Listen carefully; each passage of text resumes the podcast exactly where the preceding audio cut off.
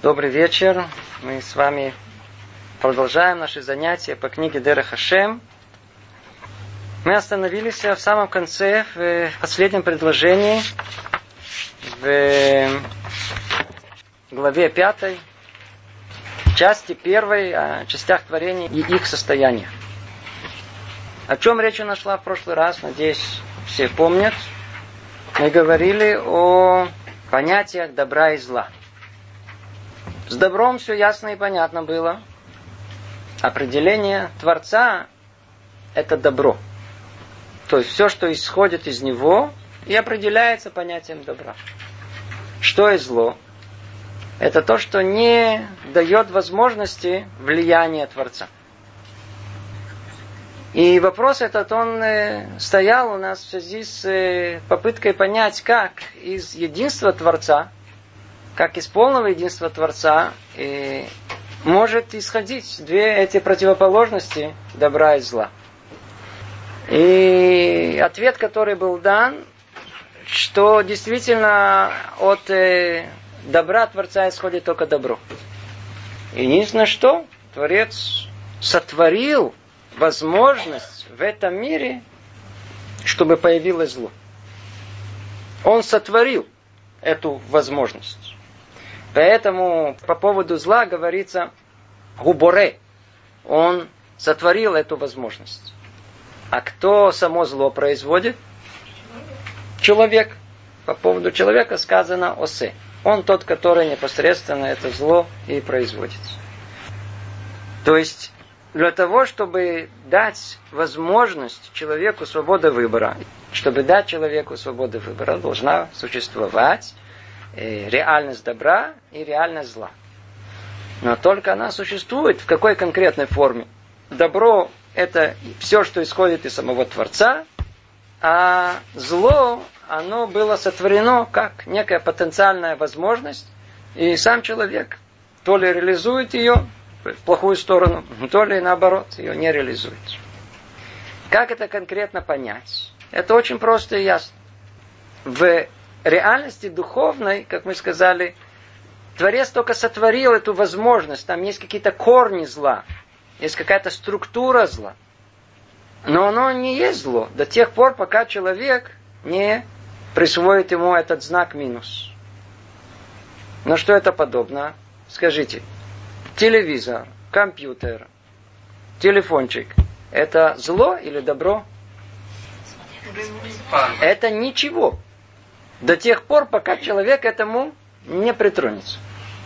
Это ничего, это нет, оно не туда, не сюда, мы не знаем, что это такое. До тех пор, пока человек то ли будет использовать этого для добра, все очень хорошо, то ли для полного зла. Есть люди, для которых тот же самый предмет – это средство для возвышения, а для кого есть средство для падения полного. Динамит. Вот спокойно лежит динамит.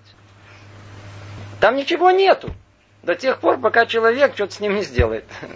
То ли не пойдет что-то взрывать кого-то, убивать, не дай бог, будет использовать для зла, то ли будет использовать ее в мирных целях, чтобы, знаешь, строить что-то, прокладывать дороги. Это прообраз духовного творения, которое Творец сотворил. Он сотворил корни возможности зла. Кто это наполняет, кто это в конечном итоге осуществляет? Сам человек. На этом мы с вами остановились, и дальше э, мы говорили о том, что есть много различных уровней сил зла и результатах и влияния. Дальше он перечисляет эти четыре уровня со стороны зла, четыре уровня со стороны добра, со стороны зла это нечистота, тьма, скверна и профанная, и профанная и тому подобное. Тут, видите, по-русски не, непереводимое. Тума, хошех, зуама, охол. А со стороны добра это душа, тара, орвы, браха. В прошлый раз мы это уже переводили, останавливаться не буду. Естественно, что за этими понятиями скроется большая-большая глубина структуры духовных миров. Мы тоже в этом ходить не будем. И заканчивает эту главу Равхаль так, и для всех этих вещей существуют служители из рода ангелов, которые, как мы объяснили выше, чтобы реализовать это управление вплоть до уровня материи, как к добру или козлу. Они служители Творца, исполнители Его слова. Ибо так захотел Он и установил, чтобы Его постановления реализовывались через ангелов, согласно тому, как Он назначил их и на что уполномочил. Давайте, что хочет нам сказать Рамха? Во-первых, он говорит так. И для всех этих вещей существуют служители их рода ангелов. То есть в тот момент, как человек породил зло в этом мире, он нажал на кнопку. И тут же появилась сила некая, да, которая оживила некое злое начало.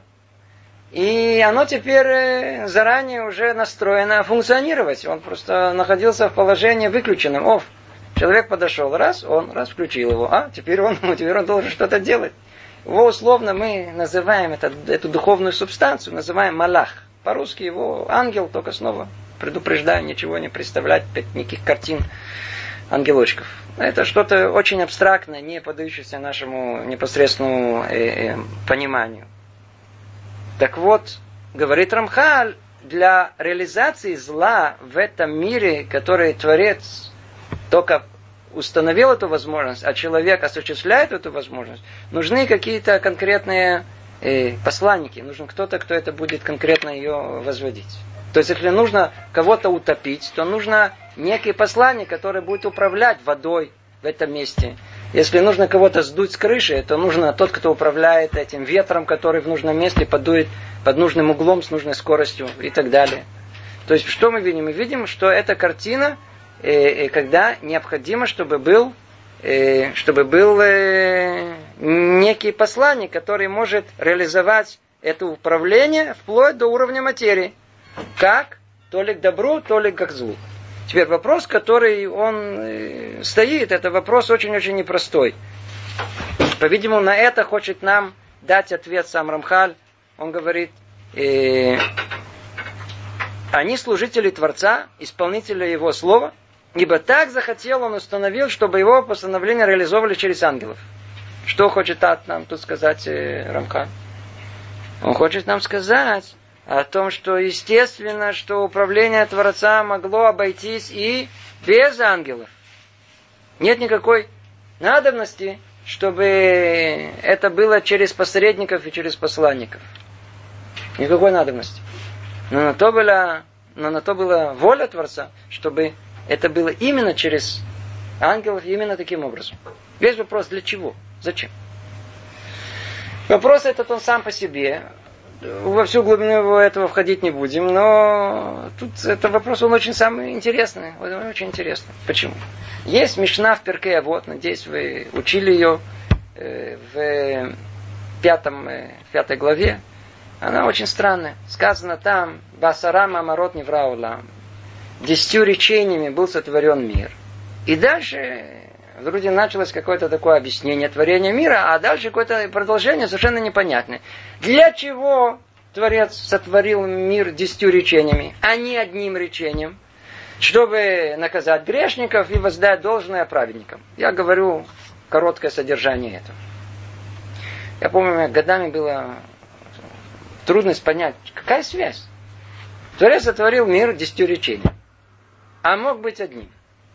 Мог быть один раз, одним речением сотворить весь мир. Естественно, что надо пояснить, что имеется в виду и так далее. Снова не тут место всему это объяснять. Примем это как факт. Но факт тому о том, что Барух Шамар Ваяула, благословение то, кто сказал, и был сотворен мир. Явно о том, что э, речь Творца, это не в нашем понимании, это только человеческий прообраз некого э, действия, процесса, который породил этот мир. Но факт тому, что Творец породил его десятью речениями, а не одним за один раз, имеется в виду. А как он это э, сотворил? Постепенно, постепенно. Есть переход от одного к другому, от одного к другому. Что это дает?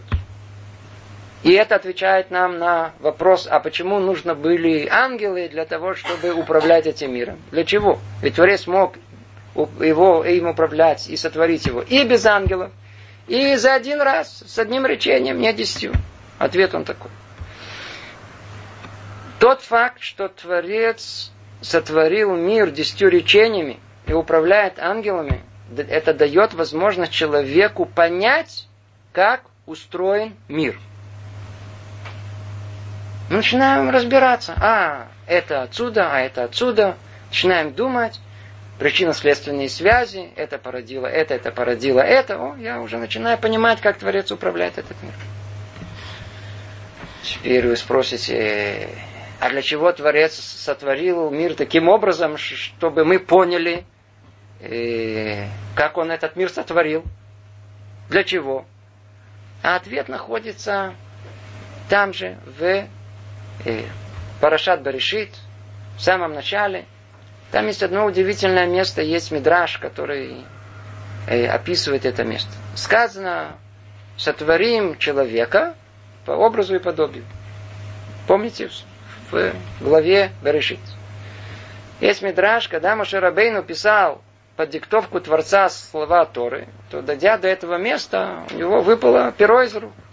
Говорит, Рабойна что значит сотворим? Почему в множественном числе? Кто там участвовал? Научно-исследовательский институт. Кто, кто, кто там участники сотворения человека? Ты то единственный в мире, никого кроме тебя нет. На что Творец ответил, пиши. Тебе сказал писать, пиши. Кто хочет ошибиться, придет и ошибется. И это прообраз, кто хочет что-то понять в этом мире, очень-очень многого. Многое в этом мире устроено с точки зрения причин и причин совершенно-совершенно по-другому. И это ответ на многое, на многое, что есть. Даже в таком месте, как научное понимание или просто сознание мира, Творец дал человеку возможность ошибиться. И что вам сказать? большинство человечества эту возможность не упустили. Они, для чего? Для того, чтобы, вот вы спрашиваете хорошего, для чего, для, зачем? Прям там в Мишне Перкет вот дается ответ. Для того, чтобы негодников наказать, и для того, чтобы праведников вознаградить. О, теперь интересно содержание этому есть. Приходит человек, смотрит в этот мир, ученый смотрится, так, да, разобрался. Вообще, в принципе, понятно, как все устроено. Это из этого, это из этого, это из этого, это. Смотрите, эволюция, видите как. Все нормально. Я понял, разобрался. Когда, что, о, очень хорошо. Вот вам нашлись и грешники. Как мир сотворен случайно. Ну, он смотрит, так, прекрасно, хорошо. Вот мы грешников и накажем. Почему? Мы дали вам возможность ошибиться, ошибились. В то время как человек смотрит на то же самое, и что видит, и говорит, это мир упорядоченный, может быть результатом случайного процесса, никогда в жизни. За всем этим, за тем же самым, что стоит рука какая? Управляющая. Да, верно, это из этого, это из этого, но только не случайно, а целенаправленно. О, это меняет всю картину мира. Получается, что один то же самое понимает, и ошибается, а другой то же самое понимает. И действительно понимает так, как оно, как оно и есть. Где точка этого решения, где, где, где точка выбора, то ли так, то ли так, глубоко, глубоко в сердце человека. Не в разуме его. IQ может быть самое высокое. А вот куда направить это IQ, куда направить это, это, это мысль человека, Фу, это уже зависит от э, сердца человека, от его веры, от его желания внутреннего, которое у него есть. Там точка истинного выбора человека. Там она находится. Кто захочет ошибиться, ошибется. И увидит эту картину мира и поймет ее, что все случайность. Нету Творца в этом мире. Ну, Творец и говорит ему, отлично, вот я тебе дал возможность понять мир. Для чего я тебе дал? чтобы ты понял, что я его этот мир сотворил, а ты как понял? Никого нету. Наоборот, случайно. Наоборот, из этого видят, что нет Творца в этом мире. Иначе мы что поняли? Почему тут сказано, что было на то воля, чтобы сотворить мир именно таким образом, чтобы то ли зло, то ли добро реализовывалось в этом мире, вплоть до уровня материи, посредством этих э, ангелов, посланников. Для чего? Чтобы у человека была возможность понять этот мир, как и все остальное.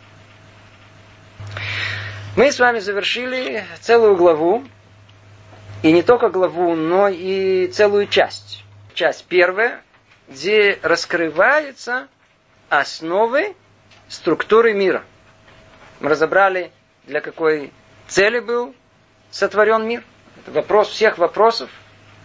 И кто внимательно слушал наши занятия и следил по книге, я уверен, что он заметил, как э, каждая глава как бы являлась следствием предыдущей главы. Она как бы как одна цепочка, одно исходило из другого.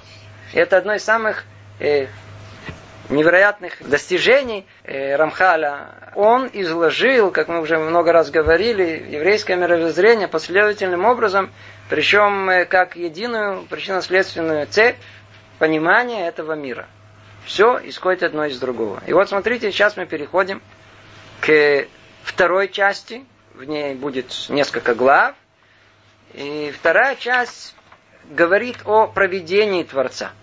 Называется Ашгаха Табурей Дварахшмук. О чем мы говорили до этого и о чем мы сейчас собираемся говорить. До этого мы говорили о том, как Творец сотворил мир и как этот мир устроен. Отсюда и дальше мы будем говорить о том, каким образом он управляется. Статика, сейчас динамика. Как это все управляется, что там происходит, как этот мир управляем самим Творцом. Эта тема очень-очень глубокая. Большинство вопросов, которые человек спрашивает о себе, о других, о мире, о Творце, он связан именно с этой главой. Хотя корни всего в предыдущей, предыдущей части. Понимание этого, оно непросто, оно у нас займет много уроков. Сразу говорю, оно много уроков, хотя мы на сегодняшнем занятии, на следующем дадим вначале какие-то общие правила этого понимания, чтобы у нас было какое-то вступление, понимание этого всего. Но мы после этого войдем в много деталей. Мы же видим, что наш мир сложный, и, ну, по-видимому, и управление им оно в той же степени сложно. Поэтому нужно набраться терпения и, и дождаться до завершения всей этой э, части. И тогда прояснится, Каким образом происходит проведение Творца в этом мире? Я надеюсь, слово проведение, оно понятно. Что значит проведение? Давайте объясним это сразу же, чтобы было ясно и понятно по-русски, что означает слово проведение. Слово проведение означает, что Творец знает все, что происходит с человеком. И не только с человеком, а со всем миром. Это одна кстати, из основ 13 принципов э, иудаизма. О том, что Творец знает все, что происходит с нами. Это первое. Второе, он не только знает, но он и вмешивается в то, что происходит с человеком. И он не только вмешивается, но есть результат поведения этого человека, состоит в том, что Творец как бы вознаграждает праведника за поступок его и наказывает грешника и за его поступок. То есть это включает в себе, как мы видим, проведение включает это общее слово всего. Это включает и знание того, что происходит с человеком во всех мельчайших деталях его. Это означает и влияние на него, участие в его жизни, и в конечном итоге и вознаграждение или наказание.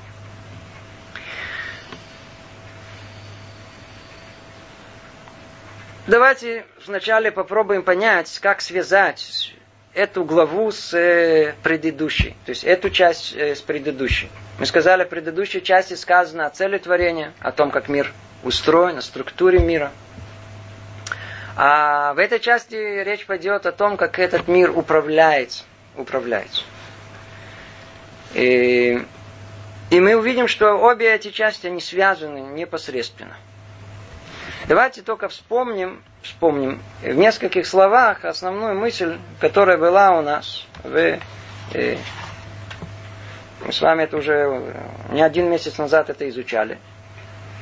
Когда в самом начале Рамхал определяет цели творения, я надеюсь, все это помнят, мы так много это раз повторили. Цель творения была воздать добром от сути добра самого Творца. И это добро, в чем оно заключается, я надеюсь, все помнят это. это наибольшее добро, которое Творец может дать э, творению, это приблизить его к самому себе. Самому себе. Каким образом может это приближение оказаться? Тогда, когда э, это творение уподобится самому Творцу. Но основная точка подобия находится в том месте, что сам Творец, он является причиной своего совершенства. Поэтому и само творение должно быть причиной своего совершенства. Для этого Творец дал возможность ему, чтобы он был сам причиной этого, свободу выбора. Это основа основ. Это точка отчета существования этого творения под названием человек. А так как он должен получить свободу выбора, то у него должно быть, должна быть возможность выбирать между чем и чем между реальностью добра и реальностью его отсутствия, то есть реальностью зла. Или, как говорит Рамхаль, давайте прочтем это его языком, для того, чтобы все это стало возможным, должны существовать различные факторы совершенства и недостатка. Вышеупомянутое создание, мы уже знаем, что это человек, должно иметь способность и возможность приобретать совершенство и устраняться от недостатков. И должны существовать для него средства для приобретения этого совершенства. Обратите внимание, для того, чтобы у человека была возможность предстать перед выбором, должно находиться в мире реальность того, между чем и чем выбирать. Должно быть э, средства для приобретения этого совершенства. То есть, для всего этого непременно должны быть в творении различные и многочисленные элементы и разнообразные отношения между ними. Вы слышите? Мир должен быть переполненными огромным количеством возможностей, которые каждый раз дадут человеку полную иллюзию свободы выбора. Должно быть полное скрытие Творца в этом мире, иначе не будет свободы выбора. Если бы мы бы и, и, и, если бы человек бы представал бы только перед выборами, перед, несколькими ситуациями, ну, после того, как он один раз уже в нее попал, второй раз, третий, и всего несколько, он поймет о том, что этих возможностей только несколько, и поймет, что кто управляет этим миром, это не будет свобода выбора. Он, он как бы будет обязан выбрать только добро, а не зло. Поэтому установлено необыкновенное многообразие этого мира. Оно, оно, оно и есть скрытие Творца. Вот это деление единства, раздробление, умножение, это и есть скрытие Творца в этом мире. Чем больше этого раздробления, умножения, тем больше Творец скрыт между нами. Человек не понимает, как тут связано все одно с другим. Если то, и это, и такой пласт понимания жизни, и такое, все, все, вообще ничего не понимает, что происходит. Это и есть скрытие Творца. Но для того, чтобы человек находился в такой ситуации, что должно быть? Нужно, чтобы это все существовало. О, теперь смотрите, как это связано с э, понятием провидения Творца. Столько времени, сколько человек еще не достиг цель творения – не достигло все человечество цели творения. Значит, вся вот эта система средств, которая помогает ему каждый раз предстать перед выбором, должна каким-то образом существовать. И до тех пор, пока история человечества не дошла до победного конца, то, по-видимому, нужно каким-то образом поддерживать существование всех этих средств, которые называются наш материальный мир. Ну, заодно и растительный, и животный. То есть все это нужно как-то поддерживать. Вот это и называется провидение Творца, как бы основное поддержки всего мира. Для чего? Для все в конечном итоге для человека. Но это уже в конечном итоге. Но для того, чтобы человек мог иметь эту возможность этого выбора, и не в один момент, а на протяжении всей человеческой истории. Значит, нужно всю эту колоссальную систему, многообразную, э, состоящую из миллиарда миллиардов деталей, ее, жизненность ее нужно поддерживать. Вот это и есть то, что мы называем ашгаха клалит. Это и есть общее провидение, которое есть в этом мире. Я просто сначала в общем скажу, чтобы было понятно, о чем вообще речь на суде. Это, что называется, начало начала. И даже мы прочтем, забегая вперед, уже скажу, чтобы картина была более ясна еще до того, как. Но есть в этом творении, как мы сказали, основное творение. Человек. И его участие, оно основное. Для него весь этот мир. И как мы знаем, его, он не только получает влияние сверху, но он и оказывает воздействие снизу вверх. Поэтому провидение по отношению к самому человеку, оно отличается от провидения ко всему остальному, что есть в мире. Об этом говорит нам Рамха. Как? Оно называется частным. Это уже провидение частное. Что оно означает? Что по отношению к человеку это провидение касается мельчайших деталей его жизни, его поведения, его мысли, его речи и так далее, и так далее. То есть Творец знает это, он вмешивается в это, и результат деятельности человека это наказание или вознаграждение. Это в двух словах вся тема, о которой мы собираемся говорить. Отсюда и дальше пойдут огромное, пойдет огромное количество подробностей э, по этому поводу. То есть провидение как таковое оно реализует цель творения. Она, оно реализует цель творения. То есть у нас есть цель творения, для того есть мир сотворен, есть человек, есть мир вокруг него. И вот это управление Творцом этого мира, оно и в конечном итоге приводит к цели творения. Поэтому разбор его настолько он существенный, чтобы понять не только как мир устроен, но и как он управляется. Давайте попробуем с вами чуть-чуть разобрать. Начнем разбирать, что пишет Рамхан. И, и многое заодно у нас прояснится. Говорит Рамхаль так. Хорошо известно, что все творения, как выше, так и ниже, были сотворены, поскольку высшая мудрость видела в них необходимость и пользу для общей цели творения. Для общей цели творения. Как мы сейчас сказали, для общей цели творения необходимость есть во всем, что есть в этом мире. Природа, живая, неживая, все, что есть вокруг человека, все должно было быть сотворено.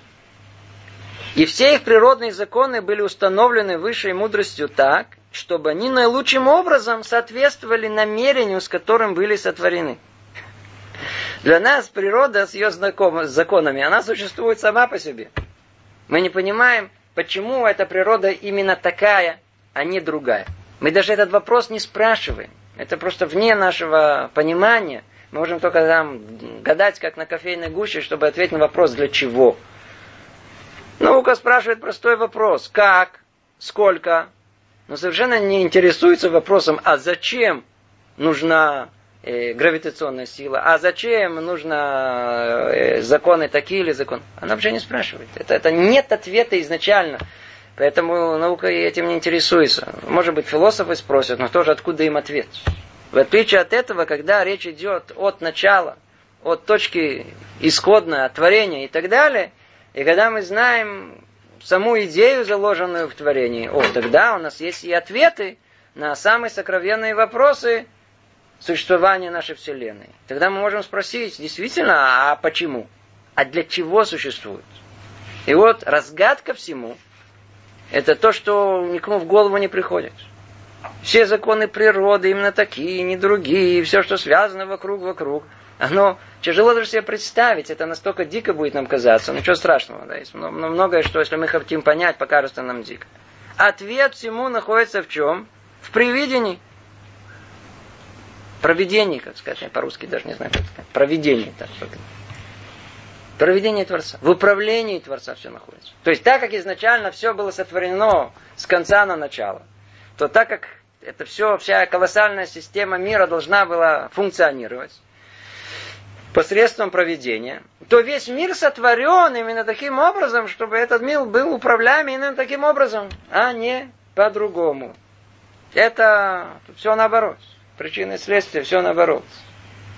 Причина в проведении, а поэтому мир так устроен. Это уже следствие.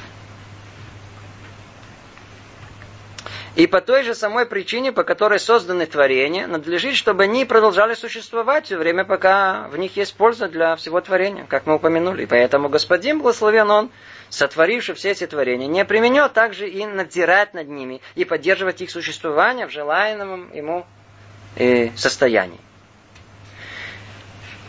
Давайте снова вернемся к тексту и более подробно его разберем и э, подведем итог. Что Рамхаль говорит? Хорошо известно, что все творения, как высшие, так и низшие, были сотворены, поскольку высшая мудрость видела в них необходимость и пользу для общей цели творения. Мы на... остановимся только на одной этой фразе. Нам уже этого хватит надолго. Хорошо известно, что все творения, как высшие, так и низшие, были сотворены, поскольку высшая мудрость видела в ним необходимость и пользу для общей цели творения.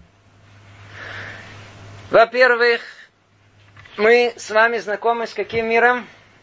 Называется он тут нишей. Мир материальный, мир, где есть у нас пять органов чувств, которые его обнаруживают. Вот он мир перед нами.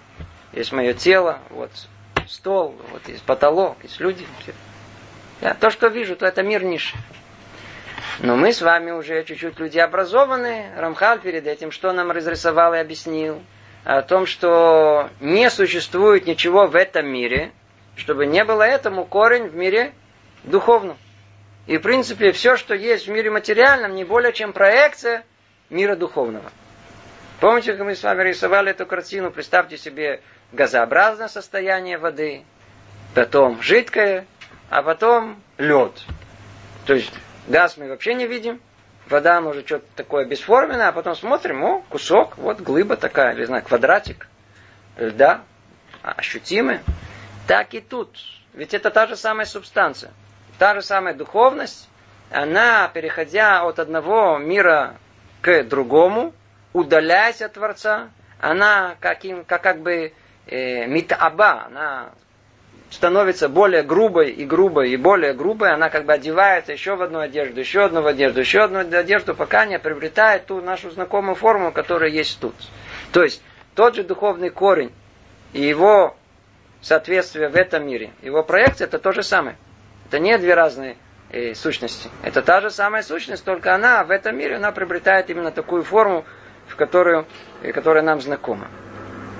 И это относится ко всему. Это относится и к всему живому, и всему неживому. Более того, это относится и к всему, что за этим стоит, ко всем законам этого мира. Теперь, как они были сотворены? То есть, что мы снова читаем?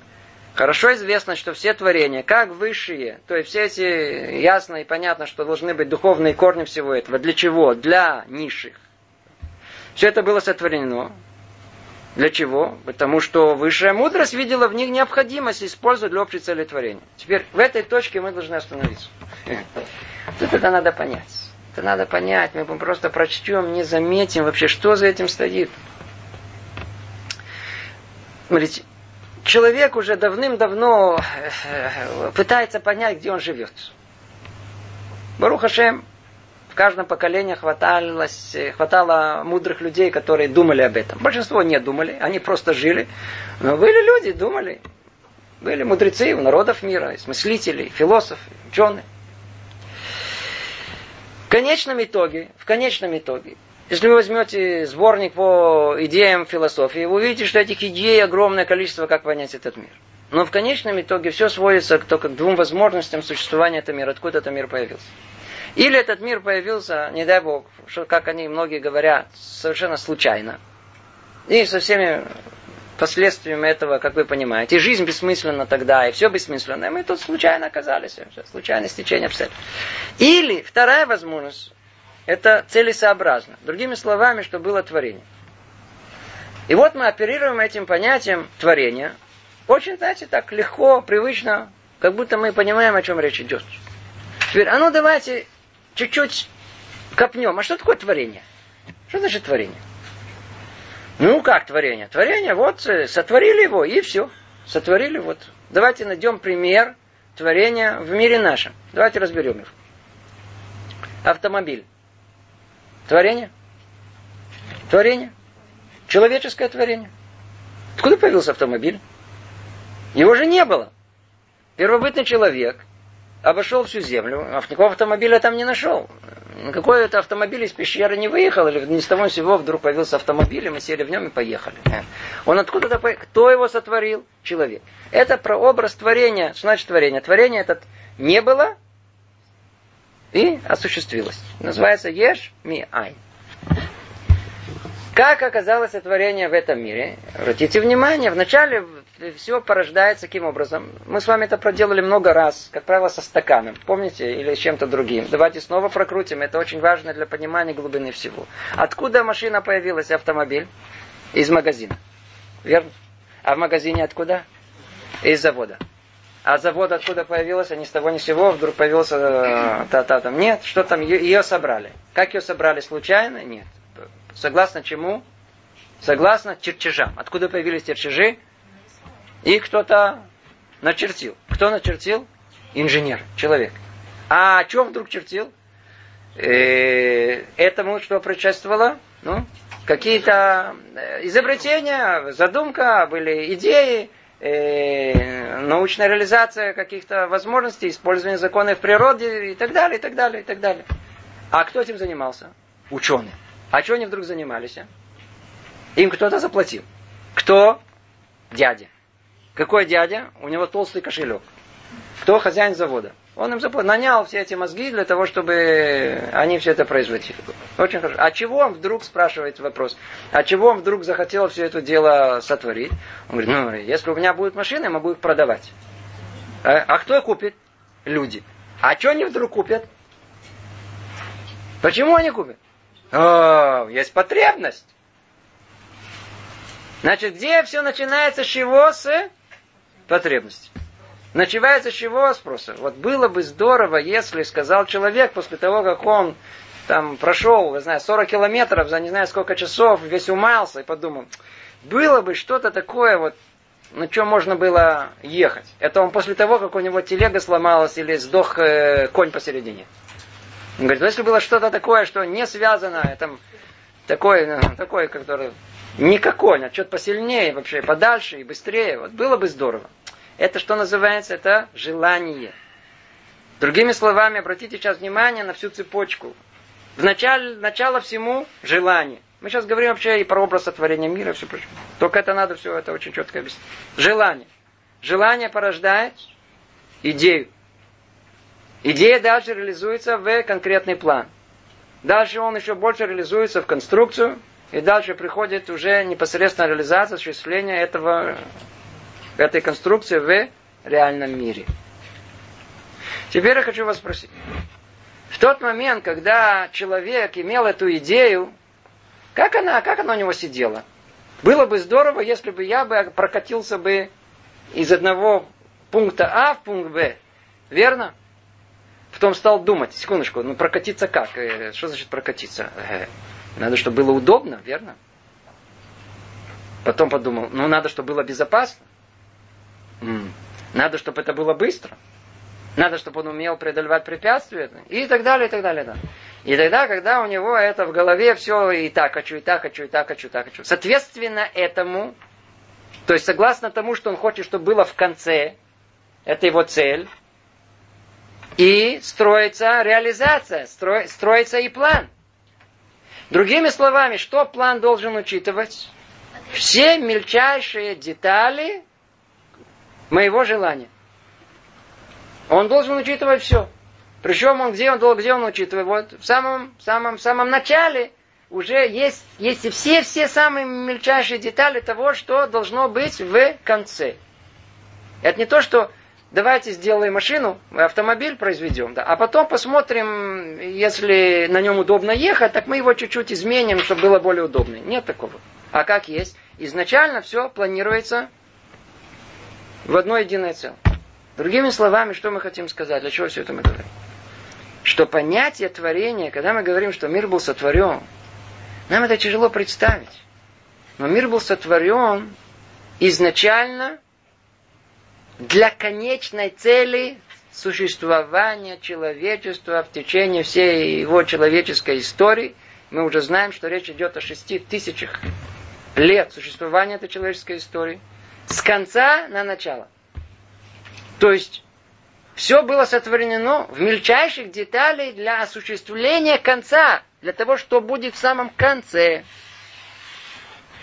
Теперь многие детали в этом мире мы не поймем, не поймем, может быть, о чем речь идет, но э, они есть. А для чего они все есть? Почему это так, а не по-другому? Для чего? Чтобы осуществить в конечном итоге цель всего творения. И это основная ось рассуждений, это как бы красная нить, это там в самом конце, согласно этой конечной цели, все остальное и понимается. Кто это понимает, получает некий ключ к пониманию того, что происходит во всем мире. Это есть целесообразность. Все детали, все рассчитано. Вот смотрите, я приведу более, может быть, простой пример и более ясный. Космический корабль. Космический корабль. Скажите, там есть что-то лишнее в нем? Ничего. Ни одной... Все, что там есть, только самое необходимое. Для чего? Для функционирования экипажа этого космического корабля, для того, чтобы он взлетел удачно, осуществил цель этого космического исследования и вернулся удачно.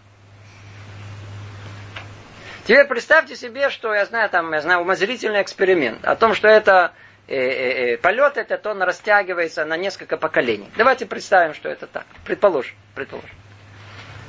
На первом этапе нужно взлететь. Зашли туда космонавты. И видят, тут всякие есть разные, разные лишние предметы.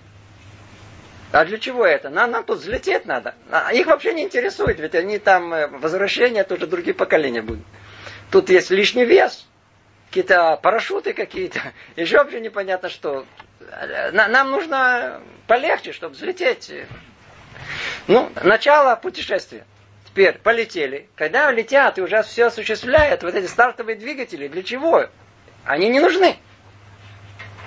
Так уже следующее поколение не понимает, для чего нужны были эти детали и всякие прочие. Когда поколение, которое должно было спустить все, а, а опустить все это, то они начинают задумываться, а секундочку, а для чего все это нам оборудование, которое, оно лишнее, сделали вообще, не для чего нам, нам, нам, нам парашют основной. Тут. Но когда конструировали этот космический корабль, то что делали? Учитывали все от начала до конца, или точнее, с конца на начало. И это есть понятие сов масе махшаватхила. И это мудро всего мира. Мы то, что в конце, в конечно, конечном итоге, в реализации, это то, что находится в самом начале, в мысли и в плане. Поэтому, если мы хотим что-либо реализовать, конкретно этого плана должен быть разработан в самом начале. Поэтому теперь слушайте, к чему мы клоним тут. До этого я думаю, что все согласятся, и это не так трудно с этим согласиться. То, что мы говорим, означает, мир был разработан в мельчайших деталях для выбора человека, в, на уровне, который нам уму, уму, не, совершенно не, не, не, не, недоступно. Почему? Потому что любой выбор, который есть, можете привести любой пример. Представьте себе, сколько нужно было действий произвести в мире, сколько составляющих для того, чтобы мы пристали перед этим выбором. И все это было запрограммировано заранее. Что это значит? Я, я знаю, первое, что в голову... Телефончик. Вот, смотрите. Одно из самых страшных изобретений, которые есть в нашем мире, да, кроме интернета, что вообще не говорю, про даже, даже не стоит э, говорить об этом, это телефончик. Какой переносной. И такой тоже не подарок. А вот тот, который у нас неразлучный под сердцем, который, в принципе, мы, мы, мы полные рабы его, одно из испытаний последнего поколения – это есть намеки, даже написано у нас за тысячелетия до этого. Придет время, рабами вы будете, поклоняться будете и тому, и этому. Вот одно из это, это без телефона деться не можем, не сможем, не можем выйти из дома. Да? Я же не говорю прийти. Для того, чтобы пришло это испытание, заранее что должно быть? Заранее должна быть в, где-то там внутри, в недрах земли, что руда какая? Железная. Почему? Только потому, что там одна из тысячи частей сделана из металла. Должно быть алюминия, потому что корпус алюминиевый. Должен быть кремний, потому что должен быть... Этот, вы понимаете, о чем речь идет? А нам кажется, а что, а почему-то, а почему должно быть проведение Творца? Только тяжело дойти до этого, это, это, это, это уму непостижимо. Другими словами, а, а, а, а целесообразность, она, она, она, она, она в себе содержит мысль о том, что все заранее было запланировано с конца на начало, для того, чтобы пришло испытание с телефончиком, значит, должно быть в мире огромное количество сотворено заранее, заранее, заранее составляющих, которые в конечном итоге позволят это сотворение этого телефона. И не только это, а должен быть некий процесс, научного познания, который в конечном итоге обязательно приведет именно к этому. Должна быть возможность реальность существования э, законов природных, которые позволят говорить нам на расстоянии и так далее, и так далее. Это объясняет существование. Смотрите, я не знаю, если сидите спокойно, одно из двух. Ничего не понято. Все, что мы были сказали, то ли, я не знаю, ну давайте будем судить хорошо, все онемели, и тяжело что-либо сказать. Это революция. А это не так, как мы понимаем в нашем обыденном мире. Вовсе не так, все не так. Это ключ к пониманию всех законов мира, которые есть, физических законов, моральных законов. Это слова, которые тут сказаны. Хорошо известно, что все творения, как высшие, так и низшие, были сотворены. Чего они были сотворены? Для чего? Какие творения? Давайте перечислять. Вся неорганическая химия, да, все вещества, вся органическая химия, все виды растительного мира, все виды животного мира. Что они были сотворены? Поскольку высшая мудрость видела в них необходимость и пользу для общей цели творения. А, для того, чтобы осуществилось общее творение, на каком-то этапе нужна травка, на каком-то этапе динозавры, на каком-то этапе нам, нам, нам нужны каждом этапе что-то нужно было. Какое испытание в свое время. Тут нужно было стартовые двигатели, тут нужно было какие-то э, э, приборы для, для измерения. А в конце нужно будет нам совершенно не нужны эти парашюты. 99% времени парашюты не нужны нам были. И только в самом конце нужны были парашюты. Все равно мы их тащили с собой. И это все находится то ли, то ли в недрах нашей земли, чтобы это осуществить человеческую историю, то ли где-то в наших сердцах, то ли где-то все это еще держится, только выйдет. Иди знай, что еще приготовил нам Творец его, с, с, с, с, с его посланниками, злых духов, этим сатаном, что он нам еще придумал. Кроме, кроме этого э, телефона, интернета, что еще нам на нашу голову посыпется? Какое испытание еще придет? Но чтобы вы знали, все это изначально, так сказать, все это подготовка к тому, чтобы человек последних поколений представил перед последних э, перед последними самыми большими испытаниями, которые у него будет, и в конечном итоге он достигнет цели творения. Но все это заранее было запланировано. Существовала как одна общая идея. Ох, как тяжело нам до этого дойти, как тяжело это вообще переварить, переварить. Видите, как-то и снова прочту, за это простые слова. Хорошо известно, что все творения, как выше, так и ниже, были сотворены, поскольку высшая мудрость видела в нем необходимость. Она видела в нем необходимость и пользу для общей цели творения. То, я надеюсь, что мы одно предложение чуть-чуть прояснили. Дальше. И все их природные законы были установлены высшей мудростью так, чтобы они наилучшим образом соответствовали намерению, с которым были сотворены. О, видите, что-то прям-то сказано. Только сейчас уже специфически он говорит о чем? О природных законах. То есть одно дело мы говорили, да, вещества такие, неорганические, органические, это, то, это, то, все очень хорошо. А природные законы. Кстати, по поводу природных законов, это одна из самых удивительных вещей. Согласно пониманию науки этого мира, мир произошел, как известно, от большого взрыва. Не было, не было, потом вдруг взорвалось, то есть ничего не было, ничего, а потом вдруг взорвалось и сразу стало очень много массы и много энергии. И она, энергия, она ну, превратилась в массу, и постепенно-постепенно э, стало все развиваться. Но вот удивительно, уже сразу же после постоянной планки, что это невероятное маленькое количество времени, сразу же ниоткуда взялись законы природы. Интересное дело. Только задумайтесь. По их пониманию, все в мире стало постепенно развиваться, эволюционировать. Но странным делом законы природы оказались неизменимы. Не меняются, не эволюционируют. На то они законы природы. И вопрос, откуда они взялись, тоже, что называется, вне рассмотрения вообще научного понимания. Откуда взялись эти законы природы? Не были, не были, а потом вдруг стали и стали такими постоянные и не меняются. Да, вопрос сам по себе очень-очень непростой. Очень-очень непростой. Так вот, ответ на него тут мы и находим. И все их природные законы были установлены высшей мудростью так, чтобы они наилучшим образом соответствовали намерению, с которым были сотворены. Ученые сами спрашивают эти вопросы, а загадка загадок. Почему существуют именно такие законы, а не другие? Почему реализация это она одинакова во всем, во всем космосе, который есть. Куда ни посмотришь, все устроено одинаково. Почему? Действительно, почему?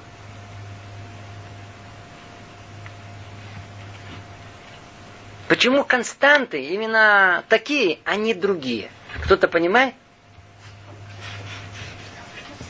Никого никто не знает. Никто нет ответа. Но мы знаем о том, что есть постоянность. Скорость света, она такая. А что и хочется именно с такой скоростью двигаться? Кто это установил? Почему это G, знали, P или еще? Почему они такие, такие численные значения? Откуда это взялось? Откуда это взялось? Ответа нету. Наука только может наблюдать и точно это вычислить. И сказать, вот, вот смотрите, вот я, мы нашли точно эту константу, которая есть в этом мире. А почему она такая? А почему? Это спросите вон у пейсатых. Действительно, у них надо спрашивать.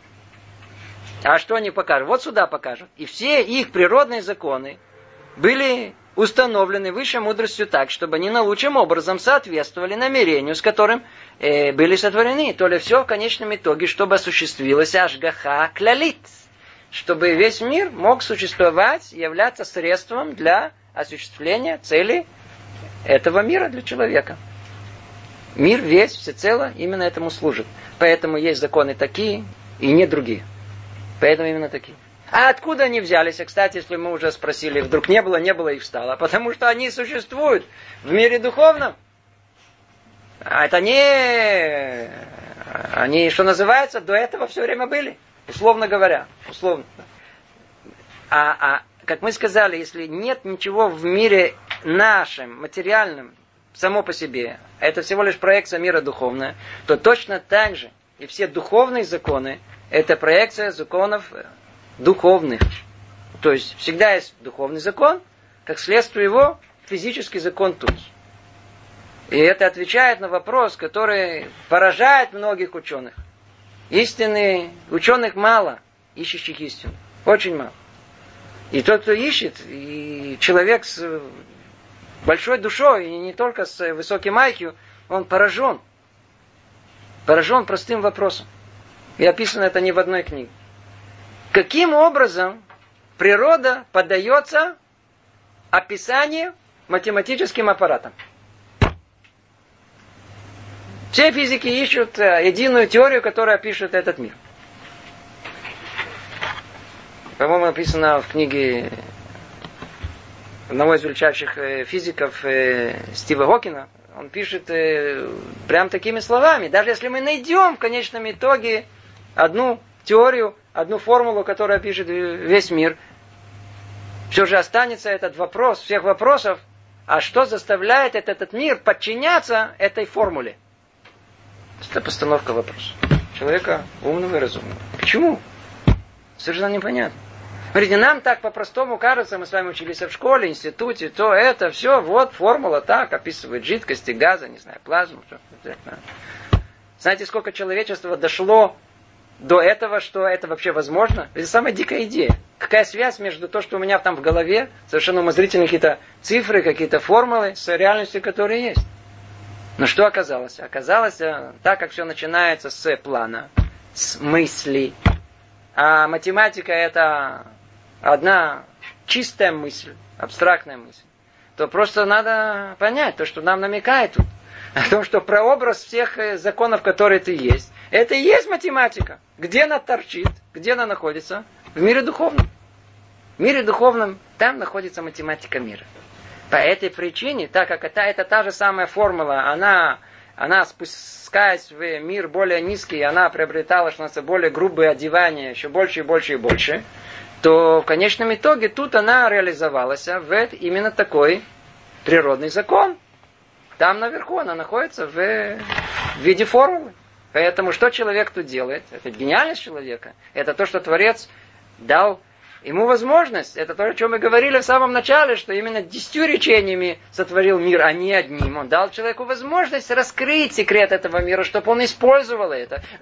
Единственное для чего в конечном итоге? Чтобы он мог ошибиться. И желающие ошибиться, ошибятся. Они будут, они найдут, увидят самое поразительное, что в этом мире. Этот мир можно посчитать. Можно сделать э, формулами, описать его. И несмотря на это будут говорить, это я придумал. Это я. Это я раскрыл. Ну, раскрыл. Скажите, Ньютон открыл законы Ньютона. Кто это? Кто это сделал? Ньютон породил эти законы? А? Нет. А он что все? Он подсмотрел. Он первый, который открыл глаза. Законы Ньютона были до Ньютона. Он первый, Барухашем, яблоко упало на голову. Так он хоть это раскрыл раз, и глаза раскрыл. Ну, смотрите, законы есть в этом мире. Рассмотрел. А описание математическим аппаратом всего мира, что это такое? Это, это что? Это, это, это, они, они, они изобрели это? Это существует. Они только раскрыли, что это существует. Подсмотрели. Величие человека. Но прописать это себе? Это я, это я описал? Что значит я описал? Это существует в мире. Ты единственное что, ты только понял, что это действительно существует. Слава тебе большая, честь тебе. Но не более того. То, мы с вами что-то разговорились. А? Ответим несколько вопросов в конце. Э, спрашивают, почему с конца на начало, а не наоборот. Видите, видите, человек спрашивает честно, откровенно, все сидят и молчат. Действительно, любое любой план, он с конца на начало. Имеется в виду, что мы видим, что в конце должно реализоваться. Согласно этого мы строим план со всеми деталями, которые есть. Поэтому всегда это идет с конца на начало. То есть включает все. И второй вопрос. Желание от недостатка. У Бога разве может быть недостаток? Этот вопрос самый правомерный. Мы его, кто помнит, на первых занятиях много раз обсуждали у человека желание действительно исходит от недостатка. Недостаток, то, что мне недоста, недостает, порождает во мне желание. И это желание Творца, это совершенно другая категория желаний. Единственное, что мы пользуемся тем же самым э, языком. Но если кто помнит, там мы говорили про термины совершенно другие. Естественно, что мы не приписываем Творцу никакой недостаток, но желание в нашем понимании все-таки тем не менее можем говорить. Тут остановимся. Всего доброго. Привет из Иерусалима.